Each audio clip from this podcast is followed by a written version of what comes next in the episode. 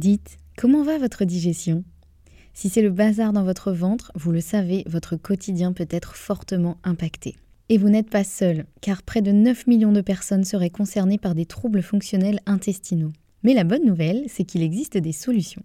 Notre partenaire aujourd'hui, le complément alimentaire Alflorex Plus, vous permet de retrouver un confort digestif et l'équilibre de votre flore intestinale. Ceci grâce notamment à la souche brevetée Bifidobacterium longum 356-24 qui contribue à l'équilibre de la flore intestinale, ainsi qu'à la présence de calcium qui favorise le fonctionnement normal des enzymes digestives. 85% des personnes déclarent se sentir mieux avec la prise d'Alflorex Plus et c'est l'un des probiotiques les plus recommandés pour la sphère digestive. Et pourquoi pas vous? Le complément alimentaire Alflorex Plus est disponible en pharmacie et parapharmacie. Merci à eux de soutenir le podcast et place à votre épisode. Bonjour et bienvenue dans ce nouvel épisode de podcast. Aujourd'hui, on se retrouve avec un épisode questions-réponses ou Q&A dans lequel, euh, dans, dans lesquels ces épisodes, je réponds à l'une de vos questions que vous m'avez posées par mail ou sur WhatsApp, soit en audio, soit en texte. Et voilà, je vous donne un peu des pistes de réflexion. Disclaimer comme à chaque fois, ça ne remplace évidemment pas ni un suivi médical, ni un suivi en naturopathie ou autre. L'idée c'est vraiment simplement de vous donner les grandes lignes euh, et de répondre du mieux que je peux euh, à ces questions. Mais bien sûr, je ne peux pas aller trop loin dans la personnalisation. Et puis bien sûr, ça ne remplace pas du tout un suivi. Alors aujourd'hui, on a une question de Fatia qui me demande comment diminuer l'acidité dans son corps quand on a des douleurs chroniques au niveau des articulations comme des tendinites, arthrocervicales, lombaires, etc. Alors c'est une bonne question effectivement et l'acidité dans le corps c'est un peu euh, la maladie du siècle on va dire on la sort un petit peu à toutes les sauces mais malheureusement c'est vrai qu'aujourd'hui on est quand même très très nombreux et nombreuses à être un petit peu trop acidifiés. Euh, en revanche déjà dans la question c'est important de vérifier si il s'agit vraiment de problèmes d'acidité. Dans ce que me dit euh, Fatia au niveau des douleurs chroniques au niveau des articulations, tendinites etc. Alors il se peut effectivement que ce soit fortement une, une acidité qui est trop prononcée euh, dans le corps, donc ce qu'on appelle une acidose. Mais c'est important quand même d'aller vérifier. Si jamais vous souffrez de ce genre de choses, euh, il faut toujours aller vérifier, faire des examens, vérifier qu'il ne s'agit pas d'autre chose. Il y a aussi d'autres maladies, d'autres pathologies qui peuvent euh, créer des douleurs dans les articulations. Donc voilà, c'est juste, je ne sais pas à quel point Fatia a fait les examens et c'est pour ça que je vous dis, voilà, les réponses à ces questions, ça reste dans les grandes lignes, mais je préfère préciser, c'est toujours important d'aller faire les examens pour vérifier qu'il ne s'agit pas d'autre chose qu'une simple, entre guillemets, simple acidose. Donc voilà, ça, c'était important déjà euh, de le dire. Ensuite, au niveau de tout ce qui va être euh, l'équilibre acido-basique et euh, l'acidité dans le corps, alors il y aurait tellement de choses à dire, donc je vais essayer de donner un peu ici les grandes lignes Déjà, on va plutôt voir ce qui, peut amener de l'acidité, parce que c'est en partant de ça que effectivement on peut se dire, bah du coup on va enlever ce qui, amène de l'acidité.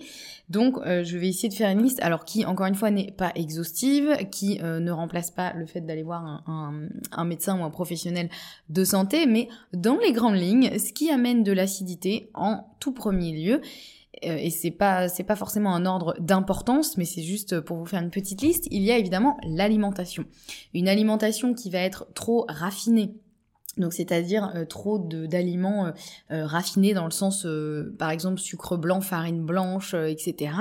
eh bien, une alimentation qui va être trop raffinée et ou trop industrialisée et ou trop déséquilibrée va potentiellement amener une acidité trop importante. On le sait, aujourd'hui, effectivement, quand on mange des aliments qui contiennent trop d'additifs, dont on a enlevé un peu l'essence, c'est-à-dire qu'ils ont été trop raffinés, dont on a enlevé les fibres.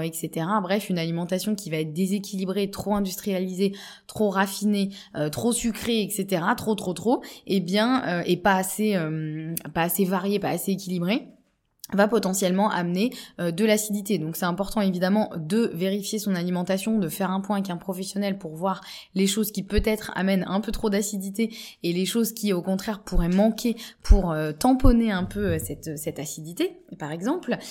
donc il y a évidemment l'alimentation, Il y a aussi le stress. Ça, on a tendance un peu à, euh, pareil, le mettre à toutes les sauces, mais sans trop savoir exactement. Or, euh, le stress, quand il est trop prolongé, trop important, eh bien, peut amener aussi fortement une, euh, une acidité par divers mécanismes, des mécanismes divers et variés.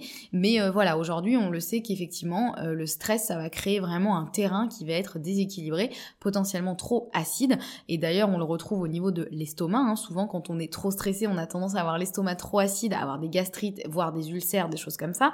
Donc euh, voilà, c'est un peu... Euh, la généralité, mais globalement, c'est vrai que le stress aujourd'hui, c'est un peu un poison euh, pour le corps. Encore une fois, hein, lorsqu'il est trop long, euh, trop prolongé, trop important, puisque un stress en soi n'est pas forcément négatif. On diabolise énormément le stress, mais au contraire, hein, le stress, c'est ce qui nous met en action, c'est ce qui permet euh, de, de, mettre en place plein de mécanismes dans le corps. Donc, c'est pas forcément négatif. À l'inverse, ça devient vraiment néfaste quand c'est trop prolongé ou trop intense, et ou trop intense. En général, les deux sont un peu liés. Et en tout cas, quand le stress va au-delà de nos capacités de réponse. Euh, et ça, ça varie euh, évidemment selon les personnes, mais euh, voilà, un stress en tout cas trop prolongé, trop important, peut effectivement favoriser une acidité. Donc il faut aller voir de ce côté-là, est-ce qu'il y a peut-être des choses à faire pour essayer de diminuer le stress, d'apprendre à mieux vivre avec ce stress, en tout cas le en faire un allié plus qu'un ennemi? Et puis, euh, il y a aussi euh, au niveau de l'activité physique. Euh, donc tout ce qui est évidemment alimentation, gestion émotionnelle et activité physique, c'est un peu les trois piliers principaux de la naturopathie, même si c'est pas du tout les seuls, mais on va dire que c'est vraiment les trois piliers sur lesquels on se base, tout simplement parce que c'est ceux qui ont une incidence quand même la plus importante sur la santé. Et donc l'activité physique, en général, quand on manque d'activité physique ou qu'on en fait trop, parce que ça peut aussi être le cas quand vraiment on a une activité physique qui est beaucoup trop importante, mais la plupart des personnes sont plutôt concernés par un manque d'activité physique, eh bien ça peut aussi favoriser une, une acidité, une acidose, simplement parce que euh, l'activité physique permet entre autres d'éliminer une partie de ces acides par la transpiration.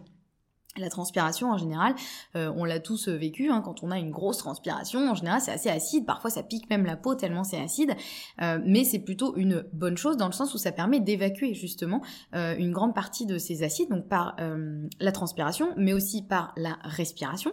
on n'y pense pas assez, mais la respiration c'est aussi une forme de détox, hein, c'est comme ça aussi que le corps élimine des déchets sous forme gazeuse.